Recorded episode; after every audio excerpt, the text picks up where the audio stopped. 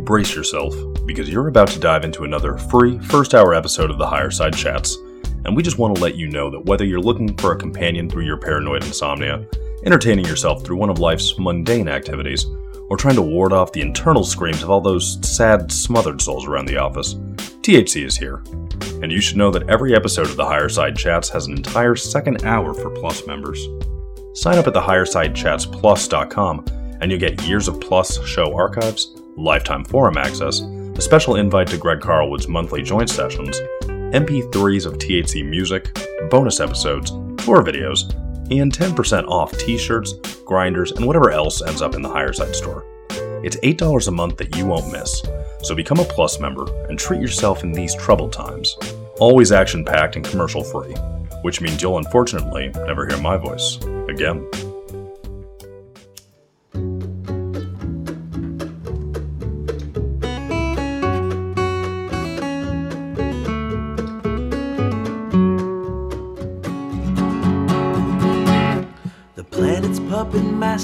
Masters almost surely have a plan. There's clearly maybe something there beyond the realm of man. Until we've thoroughly tested every last close chested view. Find the more you think you know, the less you really do. Where would we be without THC? We know they're lying to us, just don't know to what degree. Where would we be And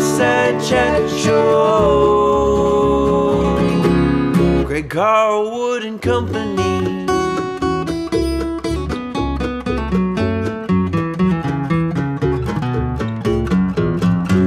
Ladies and gentlemen, boys and girls, welcome to the Higher Side Chats. Today we are dusting off that old motif of alien abduction with a guest who's been with us since episode 25, way back in 2012. And yes, abduction by strange beings in the night is still an unsolved situation that we may never have a complete picture of, but many, many people have told very similar tales that generally go like this.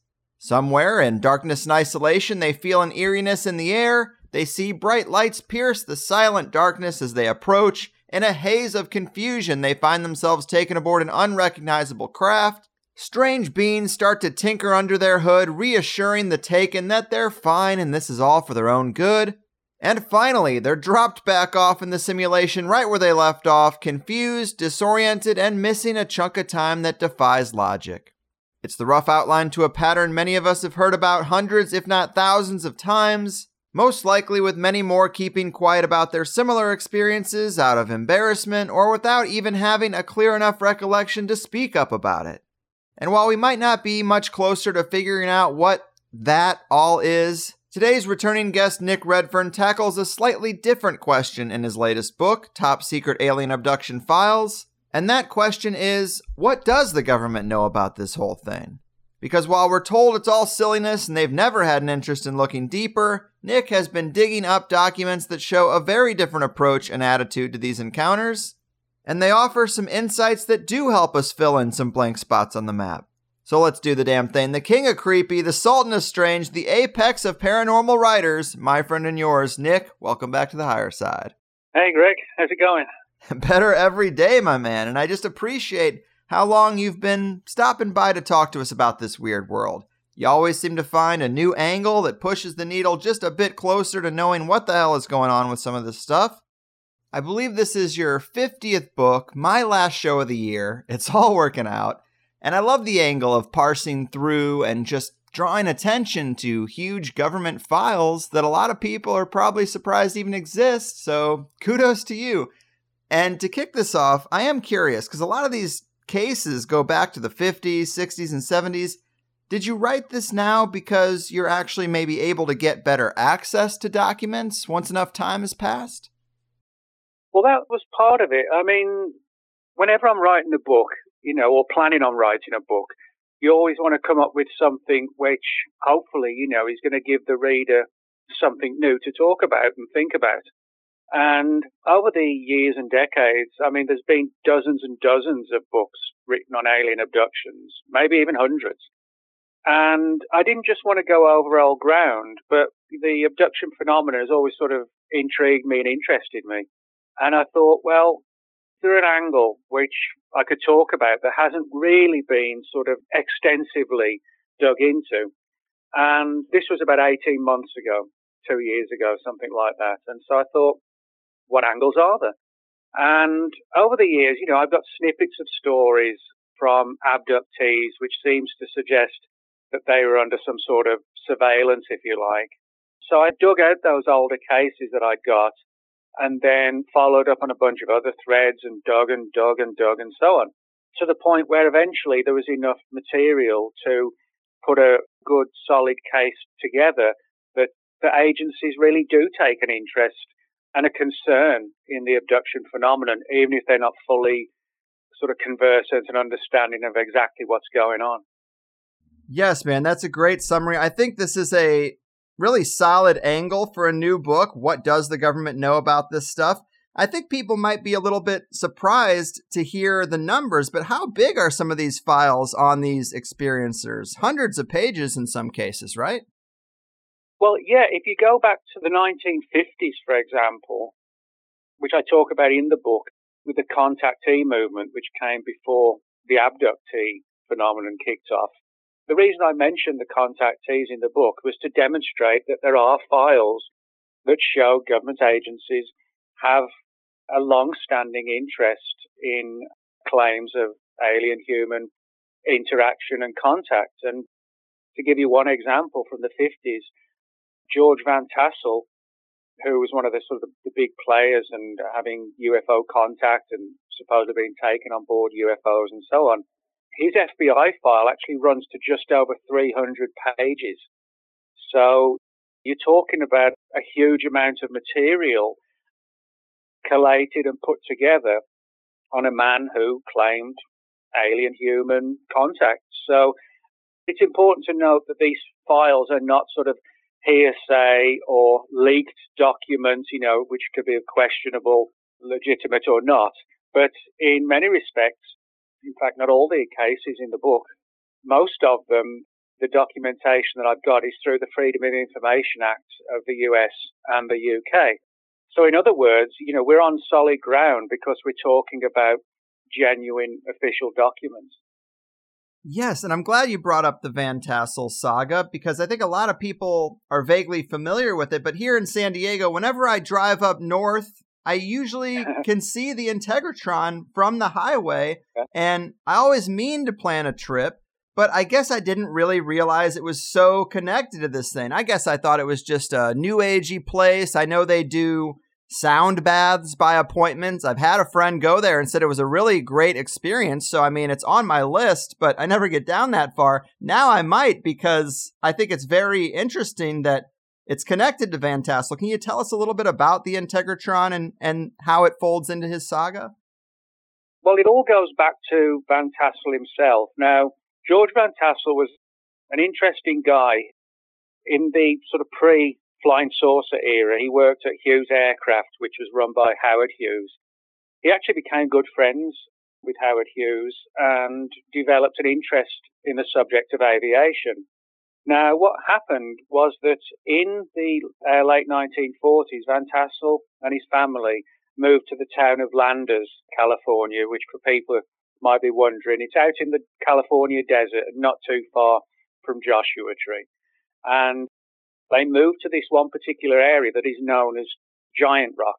And the reason why it's called Giant Rock is because the main sort of thing you'll see when you drive into the area is this gigantic, huge rock, which looks like a classic meteorite that sort of slammed into the ground, you know, from outer space. But actually isn't. It was, and it still is, you know, a, a large rock that was sort of native to the area, so to speak.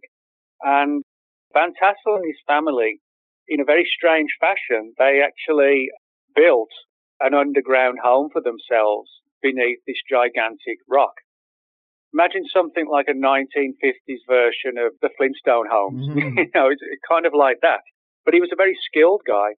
And as I said, he built this hollowed out home deep under the ground, deep under giant rock, and had electricity and hot and cold water all plumbed in and everything. It was like a really cool futuristic home. And it was during this period that Van Tassel claimed that on a number of occasions he saw UFOs over the skies of Giant Rock and Landers and that whole area, to the extent that on one occasion, one of these craft came down and landed, and it was described as being, you know, like a typical classic 1950s era flying saucer, like a sort of silvery circular craft. And reportedly, there was this very human looking entity came out of the craft, long hair. That was the only difference really, was that the guy had long hair, you know, which the guys back then in the 50s certainly didn't wear. And there was this exchange, almost like a philosophical exchange between this alien and Van Tassel. And like so many of the early contactees, he was warned about the perils of atomic war and how we needed to lay down our atomic bombs, etc. And they encouraged Van Tassel to look further into the UFO subject, even to suggest to him that he should put on yearly conventions as a means to bring the whole issue to the attention of the public. And that's exactly what Van Tassel did after having received numerous more visitations. And he put on a yearly conference at Giant Rock, which attracted audiences, and I'm not exaggerating now, between 10 and 12,000 people at the height of the interest in his claims. Now, you know, if you look at the UFO conference attendances today, you'd be lucky to sort of get three, four, five hundred people. You know, that's sort of the average you get at conferences today. As I said, Van Tassel was getting 10 to 12,000 people. And he would put on these seminars where you would have sort of the leading figures in 1950s ufology coming along and speaking in this huge outdoors environment. And he really did become a significant figure in 1950s ufology. But like a lot of the contactees, politics and religion came into the equation as well. And the FBI attended a number of his seminars and lectures and particularly noted his claims about how things like Noah's Ark, for example, he said it wasn't just an old boat according to the Bible. He said it was actually a fleet of flying saucers, if you like, that when the flood hit, came down and salvaged as much of the people and the animals as they could. And he said that's how the legend developed. He also put an argument together as to how he felt that the Star of Bethlehem was a UFO. And of course, talking about altering mainstream religion in 1950s USA into UFO stories, you can see why the authorities would sit up and take notice. And they certainly did. The reason why the file was created. As you said, Van Tassel is probably most associated with the Integratron, which is this two story building, which he almost built on his own. He hardly had any help at all. And to demonstrate how skillful he was at building things, the Integratron itself does not comprise of any nails, screws, bolts, or anything like that. It's all purely wood, and each piece interlocks into another and keeps it all in place. You know, and it's a really intriguing structure, you know, to imagine two stories, you know, people go walking and trampling around upstairs and banging their feet, but there's no problems with it at all. Every piece is just purely and perfectly interlocked. And the plan was, according to his space brother friends, was that technologies would be provided to him that would allow to massively extend the human lifespan. But he died in 1977 before he could continue this work. But the legacy still lives on and people still flock to the Integratron and Giant Rock all the time. Almost like a spiritual trip, if you like, that kind of thing. Hmm. That's a great summary, and of course, that contact in the Desert Conference is up in that area, or it was before it moved. I think that's where we first met in Meat Space for just a brief moment, and it's just interesting because I knew a little bit about the details of his visitation. I just didn't know he was given the plans for the Integratron, or that Howard Hughes was a friend of his. I mean, you got this guy on the forefront of aviation going out to the desert to hang out with this other guy who got plans from an alien for some exotic technology. Yep. I mean, that's a sweet spot for me. And you mentioned that he died before the Integratron was open.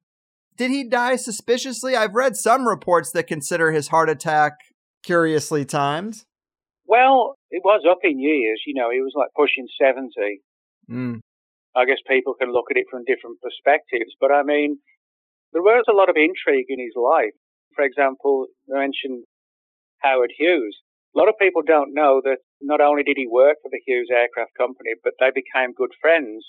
And on one occasion, Howard Hughes actually flew out to Giant Rock and got to meet the whole family. And Mrs. Van Tassel was a really good cook, and she made these really tasty fruit pies, like cherry pies and things like this. And apparently, Hughes actually got sort of addicted, and he would come out regularly just to eat the pies and hang out with George Van Tassel, which is like a really surreal situation, but kind of one of the sort of lesser known fun aspects of the story as well. Right, that is cool. And I just like that aspect when people on the forefront of technology or exotic technologies cross paths with the paranormal because it touches on I guess both the strangeness of these general experiences and practical conspiracy because I think it's pretty obvious we've been quarantined to oil based everything because that's what the robber barons had control of. So hemp was suppressed in exchange for plastics and lumber. Alcohol as a fuel was suppressed in exchange for gasoline. Natural medicine was discredited and attacked in exchange for petrochemicals. And that's your normal capitalist bullshit. But then you can add in a story like Van Tassel, add in Tesla, who said he was getting messages about his technology. Apparently, they say the transistor was derived from whatever happened at Roswell. It really does feel like some cosmic force is trying to break that quarantine for our own good or the good of the planet, or at least they were in the 50s, maybe. Well, yeah, I mean, things were actually quite different back then because a lot of Van Tassel's communications with the entities that he spoke with, and this goes for some of the other ones as well. It wasn't always that a UFO would land out in the darkness of the desert at night by giant rock. Sometimes it was a case of data being downloaded into his mind while he slept or when he was in like an altered state. He was very interested in sort of altered states and trance states, that kind of thing. And he said that a lot of his communications came that way, literally downloaded at high speed. And even though he sort of talked about religion from the perspective of aliens, kind of like with ancient aliens today from that perspective, but he was also a very spiritual man as well, who believed in life after death and the ability to extend life and things like this. So, you know, he wasn't just someone who claimed to have seen flying saucers or anything like that. He very much became, for a lot of people, like a teacher in terms of sharing his information and putting on the conference. Yeah, it's just such a interesting saga. And along those same technological lines, in your introduction to the book, you equate the alien abduction phenomenon with our modern day surveillance state and it is interesting that thematically, it's definitely there. The implants people were experiencing then versus cell phones now. I mean, ultimately, a smartphone is just a tracking device that does enough other stuff that we want to carry it around all day for the low, low price of a $1,000. And that hmm. connection is a lot deeper than just thematic if there's any truth to the transistor coming from Roswell. And in that respect, the tech does seem to have taken us to a fairly dark place. Well, I had this sort of debate, not just in UFO discussion, but also in conspiracy discussions. You know, the way in which we are becoming more and more like a surveillance type society. Now, you know, in relation to alien abductions, you hear about implants under the skin, tracking devices, the aliens' ability to know where the abductees are at any given time, even if they move homes, etc. And you're right. You know, when you look at today's technology, I mean, I don't have any issues or problems with the technology itself, but I think it's like a lot of technologies in our world today that if they're used in the right way, that's great. If they're used in the wrong way, it's not good at all. If you go back sort of 10 years and more, you'll see a lot of material about fears of at some point, you know, we're going to all be ordered to have implants, whether we like it or not. But I point out to people, as you did, today, really, there's no need for anybody in government to implant us at all because if you haven't got an iPhone, well, at least most people have got a smartphone. even if it's not an iPhone. And, you know, anyone who hacks into that system, your phone, you know, they'll see arguably what books you buy on Amazon, what your reading habits are, where you booked your next vacation, your doctors and dentists' address and phone numbers, and etc., etc., etc. So, in other words, you can make an argument that we're already implanted, not with literal implants, but we're implanted with a tracking device in our pockets. As I said, the technology is great, but when it goes from being a tool that is very useful to becoming something that can be basically used as a tracking device to see what people are doing, then the technology is being used in the wrong way. It's how the world is right now. But for me, I've got a smartphone, but I don't use it 24 7. You know, I like to work nine to five, Monday to Friday. Five o'clock comes round, the laptop goes into sleep mode till the next day. I don't do any work at the weekend. And I turn my, unless it's going to be needed, I turn my smartphone off at five and I don't turn it back on until nine the next morning. I just switch off because I like that approach. You know, I like to do the work and the writing and the research. And then I like to have a good time in the evening and the weekends, you know, and I don't get burned out. And so for me, I don't view my smartphone as the be all and end of everything and that's wonderful. you know, yes. it's something I use when I need to. And I don't feel the need to see how many likes I've got on Facebook every 10 minutes. You know, it really does go off from five o'clock till nine the next morning. well, I'm not surprised, man. You are notoriously disciplined, and you have to be to have this be your 50th book. It is really impressive. And I bet if the CIA knew you could bug everyone's house just by having it tell you the weather and ordering products when you talk to it, they would have had this done a long time ago. well, there's so many things today that have the ability to be used as a surveillance tool. You know, smart TVs, Alexa, iPhones, smartphones, you know, the list goes on really. People automatically think of laptops, desktops, but the list really is going. Indeed, more every day. And so we framed this thing up to where we have these nice alien visitations in the contactee experiences of the 50s, like Van Tassel's story. And then we transition as the book does, to the more aggressive and invasive abductees of the 60s. What more can you say about this transition? Is there a certain case that you consider the turning point or the bridge between these two eras? Well, yeah, that's a good point because for people who may be new to the whole UFO subject, they may well not realize that the little dwarfish, black-eyed, big-headed greys, which are, you know, a staple part of UFO legend and lore today. A lot of people may not realize, if they're new to the subject, that the Greys weren't even in sight in the 1950s, and they only really started to have a presence in the early 60s onwards. Now, prior to that, just about all of the contactees described encounters with extremely human looking entities. And as I said earlier, mostly with long hair, but if they chop the hair off, you know, and cut it back, they really would look just like us.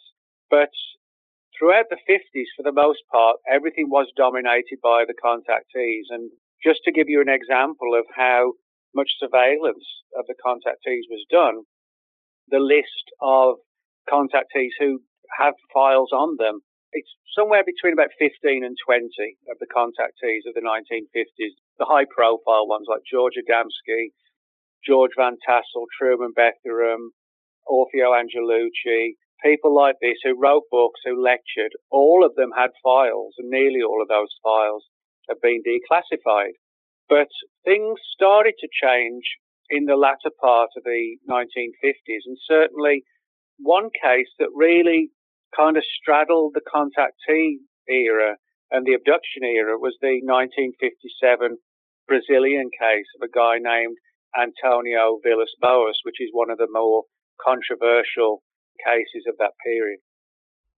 Right. That is exactly the case I hoped you'd bring up. Because one thing I learned about this book that might disappoint the hardcore alien lovers out there, but it's super fascinating to someone who's intrigued by the full scope of MK Ultra, is the added subtext to this Antonio Villas Boas account from Brazil. It's a pretty wild story, but I'd never heard about this Bosko Nedeljkovic guy and what he had to say about it. Can you take us through the story and the Bosko element?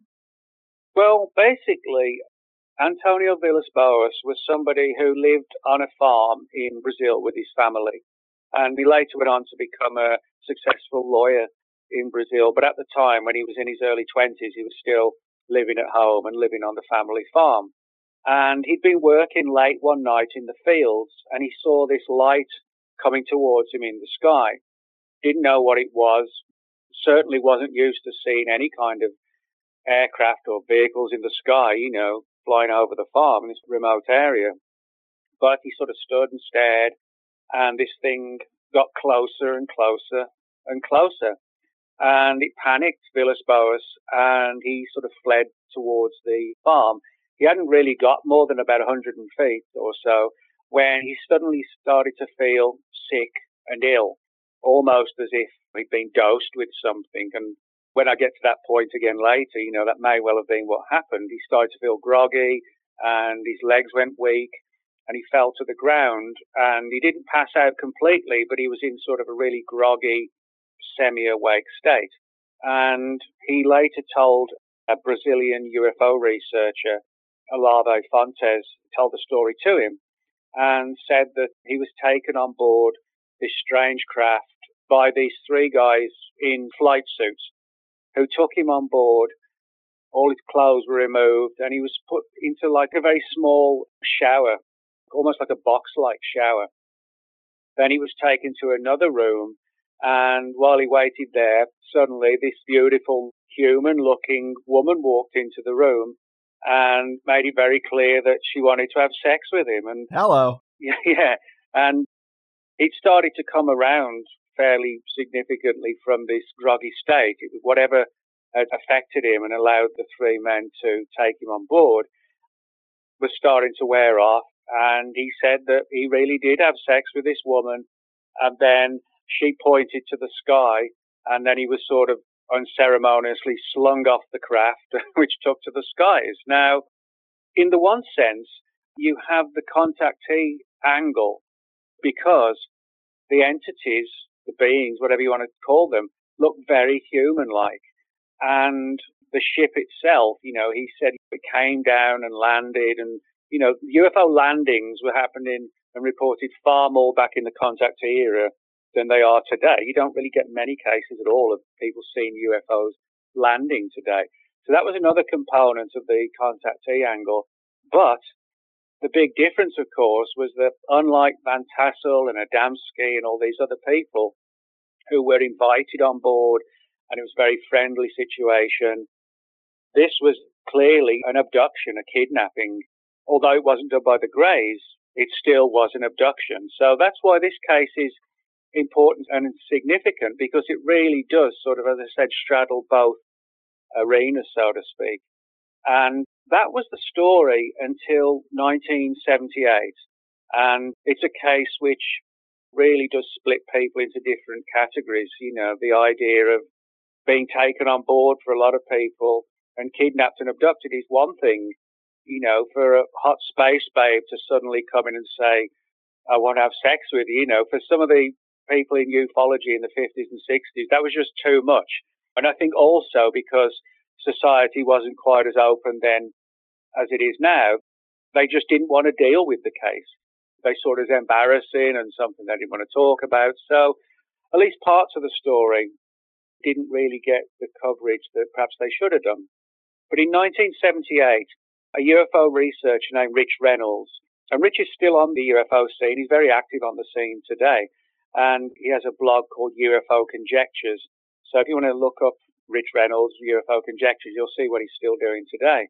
But back in 78, Rich was contacted by a man named Bosko uh, Nedeljkovic. Now, Nedeljkovic was someone who grew up in Yugoslavia, but there were rumors that he had connections to Soviet intelligence and all sorts of sort of secret societies and things like this. And he approached Rich Reynolds in a way that really, to this day, I don't think Rich fully understands why he was the one who was targeted. But Nedeljkovic basically said to Rich that he could tell him the true and false story of what really happened when Villas Boas was taken on board the craft.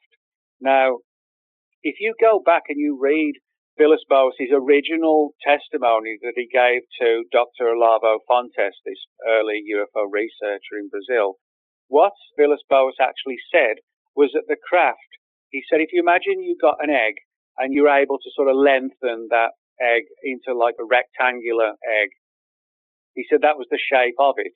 And Villas Boas also said that there was something spinning at high speed on top of what he thought was a UFO, but it was going around at high speed in a circle. And he said that it was actually making a loud noise and it was going whoop, whoop, whoop, whoop, whoop, like that. And Nedeljkovic said to Rich Reynolds that what he was taken on board was actually onto a helicopter. Now, you know, people would say, well, he said he saw a UFO. But as I said, if you read his exact account, he said it was an egg-shaped thing, but pulled into sort of like a rectangle. And with the whoop, whoop, whoop noise, that sounds like the beating of the rotors of a helicopter.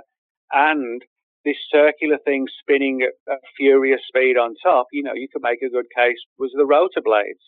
Now, the story that Nedeljkovic told Rich Reynolds was that he, being Nedeljkovic, was part of a program that was like an offshoot of MK Ultra. Now, MK Ultra was one of the early CIA programs designed to manipulate and control the human mind, and all sorts of different technologies were used, and substances and psychedelics, LSD, mind altering technologies, and so on. And it was basically all done to see how and to what extent the human mind could be altered.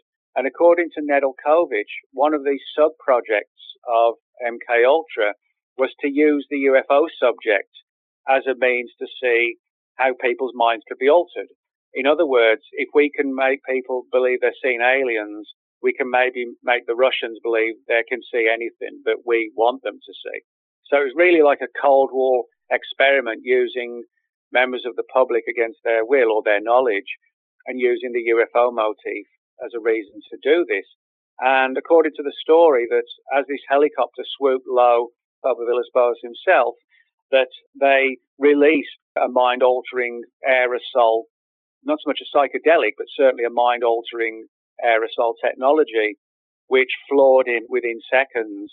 But it was one that was designed to actually wear off quite quickly. In other words, it was designed to disable physically and mentally the targeted person. And according to Nedeljkovic, a number of these sort of faked alien events were undertaken primarily, again, to see how mind altering technologies could be used, but to do so under a UFO ruse, so to speak. Now, of course, the big question is, do we believe Villas Boas, literally, or do we believe Nedeljkovic, literally, you know, and I guess we'll never really know. Nedeljkovic died a few years ago and Villas Boas is dead as well. So, you know, it's really one man's account versus another man's account. But when you read the story, Nedeljkovic's actually does make a lot of sense, you know, in terms of the craft that Villas Boas saw in this groggy, weirded out state. And this sort of begs the question, how many of these events are real UFO events and how many of them might be staged events designed to test out new and bizarre technologies. Yes, it is a very curious thing. And I'm inclined to believe Bosko Nedeljkovic because you mentioned in the book that he did actually work for the U.S. Agency of International Development at that time. And I guess they have a connection to the CIA and they were working in South America. So a lot of the pieces do fit. And also, there's that element, like you mentioned, the sexual stuff. It is definitely a, an element in play that sometimes a sensationalist story is created to cover up an uncomfortable truth. So if this kind of alien interaction was happening occasionally, which you also note, they carried out this type of stuff because they were concerned about some real cases that happened over in Italy, I, I think. So it's not like we're saying there are no alien encounters, but it makes perfect sense the CIA would engage in something like this, and it seems like Bosko was at the right place at the right time for his claims to be valid.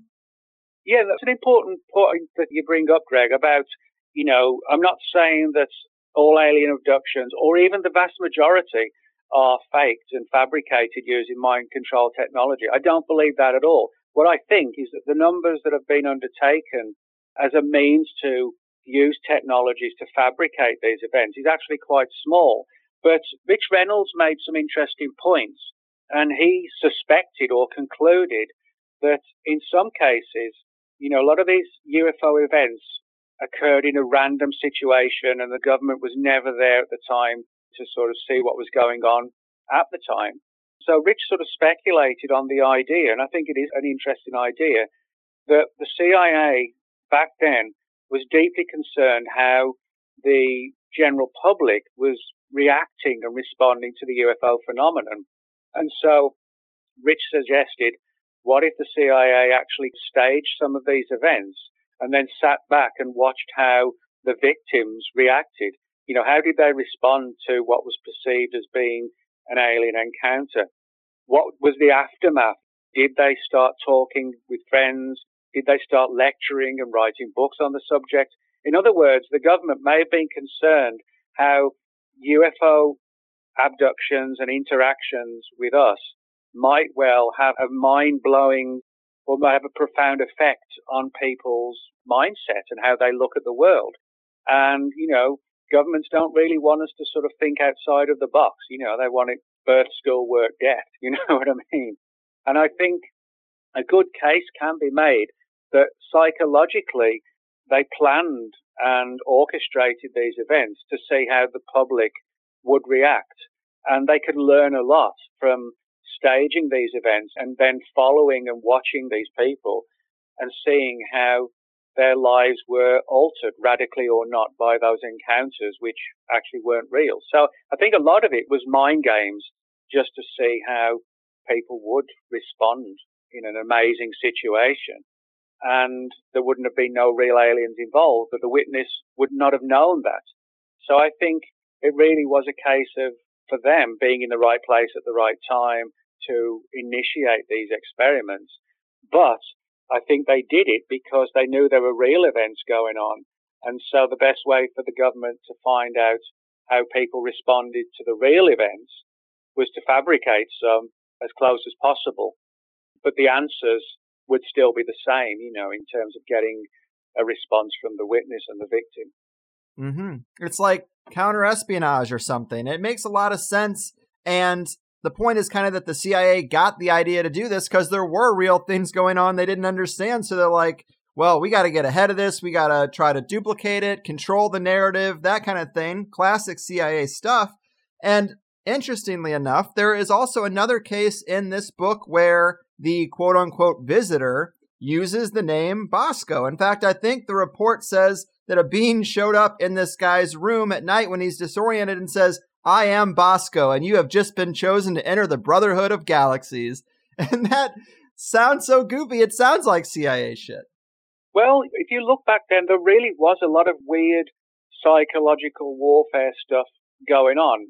Now, it wasn't just in relation to alien abductions, but if you think about it, trying to figure out how the human mind can be altered and manipulated, but doing it behind a UFO umbrella, that would actually allow agencies to say, well, it's nothing to do with us because the witness said they saw aliens, you know. So it would actually, on the one hand, they would learn a great deal about how people are affected by UFO events, but also they could hide behind the UFO umbrella, as I said, and no one would really know it had any connections to government or intelligence agencies. So there's the camouflage angle as well. But it wasn't just things like MK Ultra using technologies to manipulate people, but you also had, for example, a CIA connected group called the Psychological Strategy Board. And they got up to all sorts of bizarre and weird plans and projects to screw with the potential enemy. For example, Major General Edward Lansdale in the early 1960s, he had plans to sort of disrupt the government of Cuba by projecting images of Jesus in the skies over Cuba saying, turn to the United States and turn away from Castro and I'm here to help you. And in the end, they did not go through with the program because the technology just wasn't strong enough or advanced enough and they couldn't get the images right on clouds and they couldn't guarantee the clouds would be thick enough and in the right place at the right time. So they dropped it. But the files on this really weird program have been declassified now and you can find them online. And they talk about how Edward Lansdale thought, you know, well, if we can project images of Jesus on the clouds and we can have loud speakers, essentially the voice of Jesus saying, denounce Castro, if we could successfully do that, you know, we could overthrow the government of Cuba and everybody will think it's due to a second coming. That was a genuine, real project that was put into place but, but cancelled because the technology wasn't there. But it demonstrates how, again, images in the sky, something coming down that wouldn't have been what it really was. There are a lot of strange things like that going on in the 50s. Mm-hmm. And I always keep the door open still that that kind of thing could occur if we ever did have some epic visitation. I, I don't know. I would take it at face value immediately. And I also wanted to ask you so we can say some of these experiences seem genuine and some are the CIA messing with people, but what more can be said about the government's real concerns about the ET agenda of these implants that were being found and the underground theme that seems to come up in a lot of these cases? This is the important thing, you know, which I do want to stress is that I think the vast majority of abductions are genuine and the fabricated ones were planned and orchestrated to be remembered because they were so weird, like Villas-Boas having sex with an alien, things like that. The ones they chose to fabricate were the ones they knew that would stay within ufology for years and people would talk about them. So again, it would show how people could be manipulated even in ufology years later by obsessing and talking about these cases, you know. But in terms of the real cases, which I don't think they began with the Betty and Barney Hill case of September 1961. But what I do think is that that case, more than any other, really opened the doors to the abduction phenomenon and it became more and more accepted as the 60s went on. So what basically happened, September 61, you have Betty and Barney Hill driving home from Canada. They've been on vacation and heading back to New Hampshire where they lived and saw this strange light in the sky, which didn't seem to be regular aircraft, almost seemed to be shadowing them through the forests and the mountains and so on. And they got quite concerned by this fact. There was no noise, you know, nothing like a helicopter. They stopped the car on a couple of occasions and looked out. It's a long and winding story, but cut it down. When they got home, the Hills found that the journey seemed to have taken much longer than it should have done.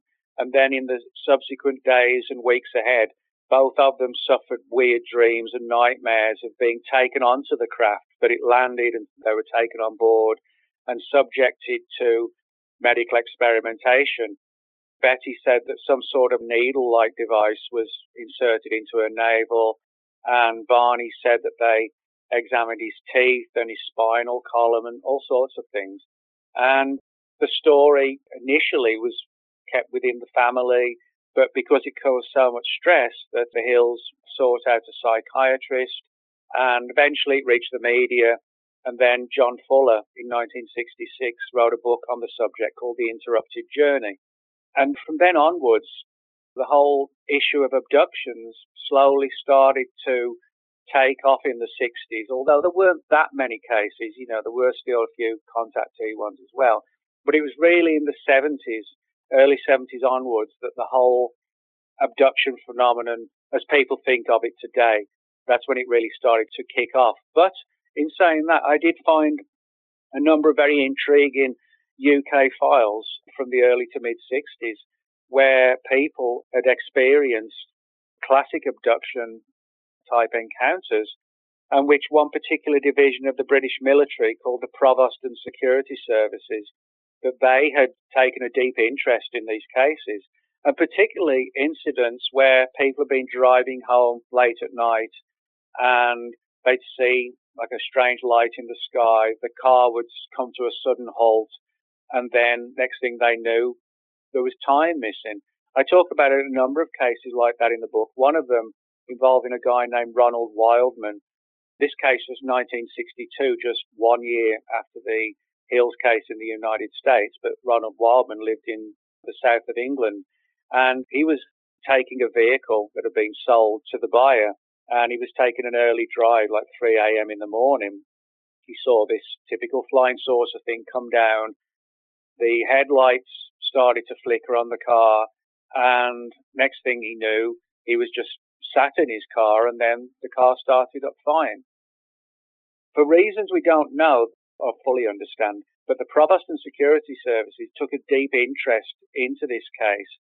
Wildman, when he came out of this state that he was in, he just headed to the nearest police station and told the story. And within no time, the Provost and Security Services were on the scene wanting to know what happened. And there's one interesting little quote within the file where one of the officers who prepared the paperwork said that Mr. Wildman said he was muddled by the time, which suggests, again, like a missing time component to it. And there are a number of cases in the 60s that the Provost and Security Services undertook. And they were clearly seeing a pattern develop. And in many of the cases, the people they spoke to were young girls, some who'd been abducted out of their bedroom window, another one where she'd been driving home and very similar late at night to Ronald Wildman and had a similar strange encounter.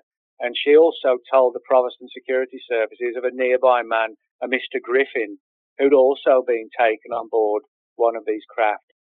And these are real files which you can go and look at at the National Archives just outside of London, England. And again, they show that for reasons we don't fully know, the Provost and security services were following these cases involved young girls, cars late at night, and people being taken on board. And the Provost and security services, they have a different name today, but they were sort of like the James Bonds of the Air Force. They would get involved in counterintelligence, espionage programs. And so for them to sort of focus particularly on abduction type cases suggests to me, even though I can't prove it, it suggests to me that they knew something about the abduction phenomenon and they may have got that from their opposite colleagues in the United States. You know, I wouldn't be surprised because the US and the UK has a long history of working together. And it wouldn't surprise me if the original sort of early 61 cases with the Betty and Barney Hill incident, things like that. I wouldn't be surprised if some of that data hadn't been shared with the UK intelligence services and then they launched their own investigation. Mm-hmm. Yeah, it really is pretty fascinating to get that hard confirmation of actual government interest in this stuff via the files and documents that you've seen, because a lot of people are probably surprised just by that. And when it comes to the government theories that you've seen that try to make sense of abductions, when they try to figure out what might be behind the implants or even the idea of hybrids, what are some of the things that governments have speculated about or maybe thought was behind the visitations? Well, it's good that you use the words thought and speculation because one of the things I found from not just the files that have been declassified, but also from all the witnesses and abductees that I interviewed for the book, it's pretty clear to me that although the government or government agencies, when we say the government, I don't mean everybody in government is sitting on this big secret. That is now government work. You have agencies and you have within agencies, you have little think tanks and small projects that are funded here and funded there. And if you don't have the relevant need to know and the relevant classification. You don't know. So, in other words, when we say the government, we're actually talking about small think tank organizations deeply buried within government that not many people know about. And what I found in just about all the cases is that there's good evidence that government agencies know a lot about the subject in terms of the numbers and the basic scenario of people being kidnapped and missing time and medical experiments, that kind of thing. But unless I've missed something, which I don't think I have, all of the evidence tends to suggest that the government may not actually know the full and real agenda any more than we do. We often think that if the government's hiding something, or any government around the world is hiding something, it's because they know what they're dealing with and that's why they're hiding it. I think with the abduction phenomenon, they're fully aware that it's real and potentially has effects on national security issues if people are being kidnapped against their will. But I still don't think they fully understand what the agenda is and why this is all going on. And I think that's why the surveillance is going on because they're still trying after all these years to fully get to grips and grasps with why these events are occurring. Is it connected with hybrids? Are they sort of creating an army of hypnotized slaves that'll be turned on one day for some specific purpose? There's all sorts of different theories, and I think the government has sort of looked at all these theories and is still thinking, you know, hmm. yeah, I mean, it's a head scratcher, but I think it's really interesting the prospect that they thought possibly the implants that people have been given could be switched on at some point, turning everybody into a Manchurian candidate of some kind, or that there were potentially real concerns that ETs could be making hybrids underground. I mean, that kind of stuff, it's really interesting, especially when you see some of these documents because things will be mentioned so matter of factly because when they're writing these files, they're obviously not trying to be sensationalist, but you read some of these things and it's like, wow, what plain terms to talk about some real epic speculation. Well, you'd almost always find that in government files. You know, they're not doing what I'm doing, which is writing a book and giving background description on, you know, it was a dark and stormy night. You know, you just don't see that in government documents, right, right. but you need to do that in a book so the reader gets a good understanding of how it all looked when it went down, you know. But yeah, one of the angles that I was told was that deeply did worry the government from the potential of it being real was this idea of could these implants be not just used as tracking devices?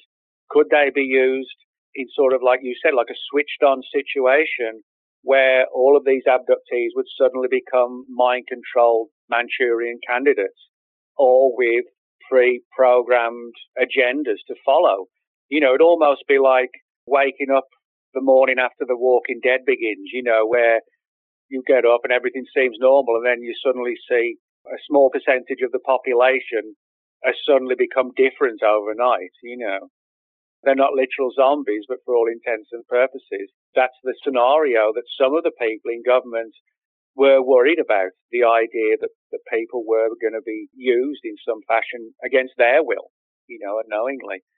And other people felt the fact that abductees had moved homes on multiple occasions and they still having these experiences, they felt they were sort of something more along the lines of a tracking device, that kind of thing.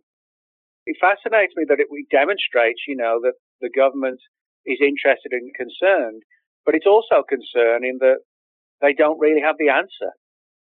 And I think that's why they have followed these various theories. And that also applies to the whole issue of the hybrids. You know, you hear these stories of hybrid children and hybrid babies and people taken on board UFOs and being asked by the Greys to hold these babies and children almost like as a bonding process because the Greys seem to be completely lacking in emotion. So they use us as a parent or a mother or a father, if you like, to try and instill some kind of sense of emotion and a bond between the mother and the hybrid. The hybrid, you know, have a degree of emotion which the greys seem not to. So again, you know, just that idea itself of government people sitting around or intelligence people sitting around a table pondering on the idea of what are the hybrid children? Are they related to the black-eyed children? To realize that government agencies are concerned by tales of black-eyed children. You know, it sounds bizarre, until you realize and you take a look at the whole history of this and how and why the government has really come to realize it's a genuine phenomenon, you know, with a lot of odd and sometimes disturbing overtones to it. Yeah, and it really does get me thinking because if we had these people in the 60s on up feeling as if they were being used for reproductive purposes or to handle the hybrids or give them love so they didn't die, we should be seeing hybrids among us at this point, right? I mean, if that was the goal to even put them among us, maybe the goal is to take them somewhere else entirely. But, mm. you know, a couple decades have passed, they would be adults at this point. Well, some researchers I don't mean government researchers now. I mean, some abduction researchers do actually think that the hybrids are among us and that they are now, you know, multiple generations, that they are indistinguishable from us. For example, David Jacobs in his book, The Threat, the title alone tells you what it's about, but he is someone who believes and concludes that there are extremely human looking hybrids among us who may have infiltrated society and even government. And by infiltrate, I do mean that in sort of a sinister fashion. Now, other researchers don't go with that view at all. And again, that just demonstrates the nature of the controversy itself. But the other angle, which I don't know how many different agendas and angles they followed, but they definitely followed the implant angle, the hybrid one. And the other one, which goes down a pathway that a lot of people may not have thought about, and it is a very odd one, is the concern on the part of intelligence agencies that somehow the abduction phenomenon seems to be connected to the human soul. And that's something that pops up quite a bit in the book in various cases that I talk about where intelligence people who've gone out and interviewed abductees in a sort of clandestine fashion, not like a threatening fashion, but just, you know, we've heard your experiences. Would you mind if we come in and talk with you and see if you can enlighten us a bit, you know? And they had to sign non-disclosures and things like this, but some of the people did actually uh, agree to. And one of the questions that often popped up was, did you have any strange dreams like as if you were dead or if your soul was outside of your body and things like this? So again, precisely why the government might think that there's a connection to the human soul is intriguing in terms of what they actually think is going on. And one of the more sort of darker and disturbing theories was that the greys are not living entities themselves. They're sort of like biological robots, which eventually wear out. And the theory, if you read the works of Nigel Kerner, he's someone who really explains this to a, a deep degree. But basically, it comes down to the theory that the greys, not being living entities in the way we think of it, are tampering with us and tinkering with us, trying to understand the nature of the soul. And if they can literally sort of implant themselves with souls to allow them to have an everlasting life. So that goes down some really odd pathways. But if you read Nigel's books, I mean, he puts together like a really interesting scenario of using science to sort of extract and then implant human souls as a means to have an immortal life, which the Greys, as biological entities, don't. Now, that is without doubt, you know, one of the more far out theories, but it was also one of the theories that the intelligence people were deeply concerned about. Doesn't mean they were right, that they got the right answer, but it does mean that they were extremely concerned by that soul stealing angle. Yeah, it is really interesting that the Greys would be trying to jailbreak the human soul, and it is difficult to kind of talk about because I don't even think we fully understand what that means or what consciousness truly is. So you have to really know the mechanisms in which our human essence really works, what rules it plays by to even know what the Greys were trying to do. But you could definitely see the possibility that some biologically created creature or an AI controlled thing would look at us and be like, hey, wait a minute, there's something that happens after you die where your life essence does this other whole chapter of existence. I want to know what that is, and I want to see if I can peel your consciousness away and mm get it for myself somehow. I mean, you could see how that could be possible. It is fascinating. Man, you know, you write so fast, you've got to have some kind of other projects in the works. I mean, this has obviously been a great conversation, but as we're kind of getting towards the end of the road, is there any word on your next project? Yes, there is. I've actually, it kind of sounds like I've been juggling two books at the same time, but I actually haven't. I've got the abduction book out now, and that publisher put that book out quite quickly. But about more than a year ago, I finished another book, or just around about a year ago, called Area 51. Now, that company that's putting that book out, Visible Ink Press, they put theirs out six to eight months further down the line. Now, that one actually comes out on January the 1st, the Area 51 book, and it's already up on Amazon. You can see it on the, you type Nick Redfern uh, Area 51 in Amazon, you'll see the book. So that one will be out on January the 1st, but it was actually finished quite a bit before the abduction book. It's just different publishers have different time frames and so on. But that one will be out on January the 1st. Awesome. It's a very big book. It's sort of about twice the length of the alien abduction book, and it's sort of a history of Area 51, but focusing mainly on the whole UFO claims. Yeah, I actually saw an article that I think you had recently written that ties into that, how the Russians were and maybe still are trying to figure out what Area 51 is all about. And yeah. it's even kind of appropriate because there's a Bob Lazar tie-in, and uh, you know, there's that movie out that everyone's talking about. Yeah, I haven't seen that yet. I've heard varying different thoughts about it, but I'll definitely have to watch it then. Yeah, I agree. The reviews are varied, but it's just good to have quality material out there, you know, quality from a actual technical standpoint about these kind of stories that have just kind of been in the underbelly before and we didn't really have a lot of high production value stuff to look at or to circulate. So I guess it's all good.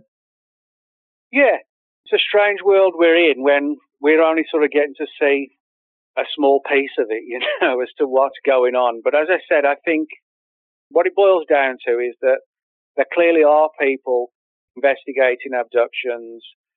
I think they suspect there's a sinister side to it, but they're not fully sure what it is or why.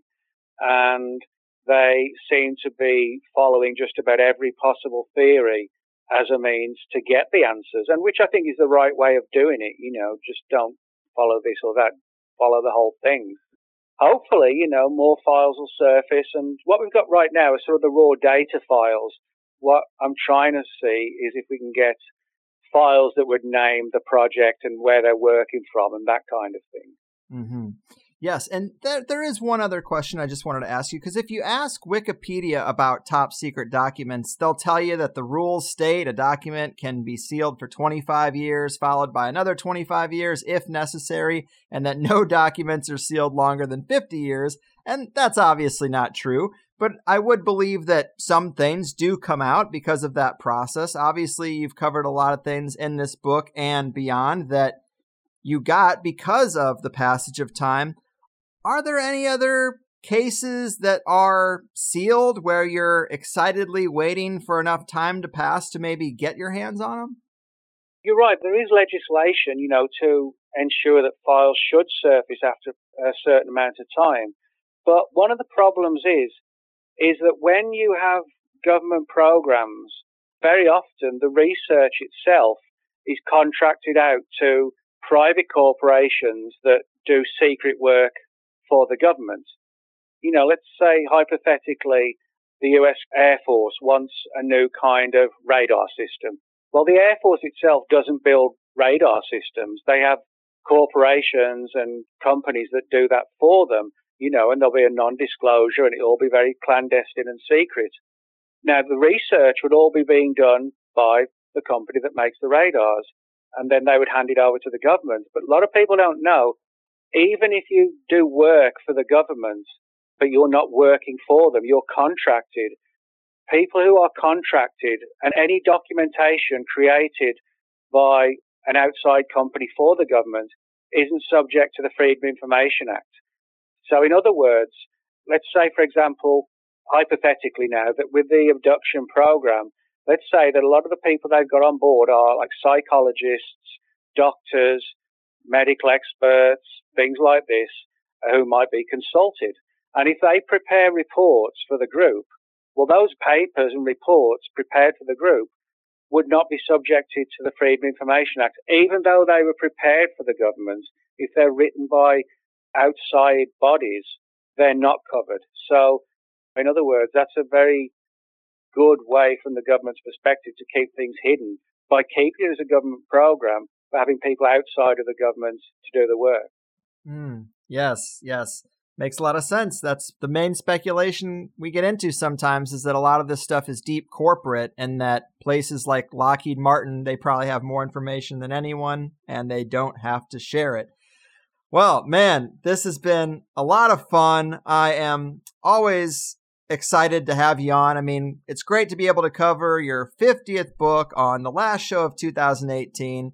You are quite a busy guy, Nick, but I always appreciate your work and the discipline you have. Thanks again for taking the time. Anything more to tell people about following your work? Not a great deal right now. I don't get. Oh, yeah, one thing. If anybody's listening is in Utah, I'm actually doing my first lecture of 2019. Will be the first Saturday in Salt Lake City, Utah. I'll be speaking. I'll actually have the data on my blog within the next day or so, so people will be able to find it there. Perfect. Perfect. Yeah. Always keeping busy. But man, thanks again. Always love what you do and keep it up. All right. Thanks a lot, Greg. All right, man. Have a good one. Happy New Year's Eve, Higher Side Chatters. Mm, Nick Redfern getting the party started early. And hey, here I am, working on the holiday, but that's life, right? Big thanks again to Nick. He's always been great, a real staple of my conspiracy podcast journey. And so I thought it just aligned well with putting a stamp on 2018, his 50th book, too. So impressive. But yes, it is a classic topic with some new details and angles. I definitely thought Bosko's disclosure was interesting, especially since that other case I mentioned where there was a guy who remembers someone saying, Hey, my name's Bosco. Welcome to the Galactic Brotherhood. That guy said he felt like he was injected with something when he was jostling around in his hazy sleep state. So it just makes so much sense. You come in, you shoot someone up with LSD, you take a few steps back, and you welcome them into the Galactic Federation of Light. Am I right? But I thought this was fun, just a broadly solid show that I think almost any THC fan can enjoy. If you like just the more practical stuff, well, this was an approach to that because it's the real government documents that are the subtext underpinning everything. So I think it works for a lot of different types of fans. Even flat earth folks should like it because while it is about entities, you've got to explain these encounters somehow if we're in a dome and the MK Ultra angle is a nice solve for the ET phenomenon if you're going to say space isn't real. Of course, there's always demons, right? That explains the soul sucking business. But guys, it has been a great year. I really can't thank you enough for listening. I hope I'm bringing you stuff that is helpful and entertaining. Gotta thank all the guests for December. I think circumcision and the HPV vaccine are two shows that definitely have a place in the archive that is fairly unique. But you know, I can say the same about Chris Knowles and Michael Wan. They're both amazing at what they do too. So we covered magic, ritual, the synchromystic perspective, deep conspiracy, medical stuff, and aliens as the icing on the December THC cake. I think the next thing you'll see from me is a holiday special for the Plus people. That is the real treat this week, so keep an eye out. And there were also some people who left comments or wrote me asking for something really crazy and out there for Christmas. And to that I say, I am a bit late in classic stoner fashion, but we're kicking off the new year with some serious strangeness of multiple flavors I think you're really going to be into it. Some unique ideas, to say the least. And I've just got one hell of a January mapped out for us already. I'm all jazzed up. So if you just hear the free version of THC, you are really missing out. Signing up for a Plus membership is the only form of support that I ask for, and it's not for nothing because the second hour is usually the best hour just because of the natural flow of a conversation. In today's with Nick, we added several logs to the fire, talking about the Dulce base and the hybrid program, more on the soul sucking angle. We got to get into the Chicago Owlman sightings of 2017. We talked to Lon Strickler earlier in the year. Well, Nick had a follow up there. Exciting that some of these things are peaking in such recent history. We also talked about the underlying current of disclosure that we've seen in the last two years. There have been some weird things bubbling up. I wanted to pick Nick's brain about it because that guy has been in ufology for a long, long time. And we also talked about some details from this latest book related to which government agencies tend to have which kinds of files. And of course, several other threads that all relate to the big picture today. Something is definitely going on out there, and I, for one, am going to be seeking out the Integratron before it's too late. So have a great new year. Cheers to all of you guys. Be the best you can be and stay safe. I'm out of here. Your move, alien overlords, deep state mind manipulators, and soul suckers from outer space. Your fucking move. Oh no. You see, the world isn't random, it's attached to puppet strings. Control over everything. Trying to steal you. Now, don't that job seem silly? Hello, can you hear me? Or should I play back recordings from some spying agency? Wish we were younger and free. I'll be thankful